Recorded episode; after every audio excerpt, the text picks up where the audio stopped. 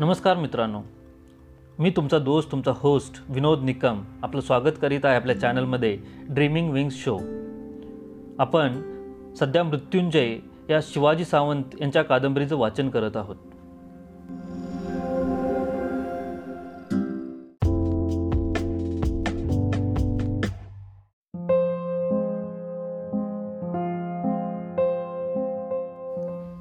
कर्ण भाग सत्तावीसावा.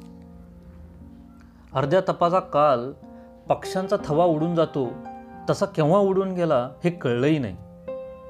युद्धशास्त्रातील शिकायचं काही शिल्लक राहिलं नाही.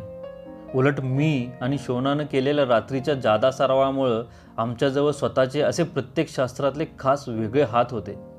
मल्लविद्येच्या आखाड्यात मी घटका घटकाभर नुसती मेहनतच घेतली नव्हती तर एकावेळी चार चार मल्ल युवकाबरोबर मंडल खेळलो होतो. का कोणाला ठाऊक पण व्यायाम करताना मला दमल्यासारखं कधीच वाटत नसे.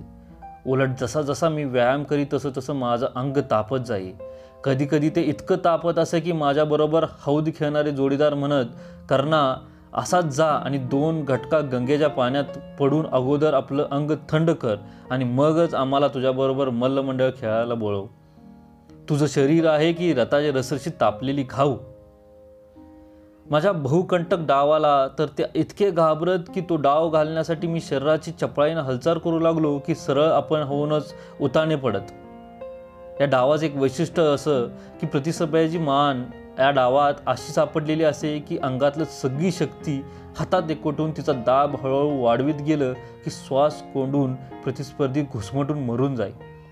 त्याच्या हात आणि पाय पाठीवर यावेळी मोळीसारखे असे बांधलेले असत की मानेवरचा हात काढून घेण्याची शक्ती त्याच्यात असली तरीही त्याला ते शक्य होत नसे.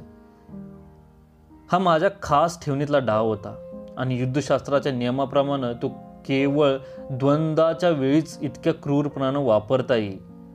द्वंद्वाची कल्पना एकच होती. दोन योद्ध्यापैकी त्यात एकच शिल्लक उरे या युद्धाचा एकच निकाल असे विजय किंवा मिरण एकदा योद्धा मरणाच्या भीतीनं शरण आला तर त्याला जीवदान मिळे पण ते जीवदान म्हणजे विधवा स्त्रीच्या जगण्यासारखंच असे.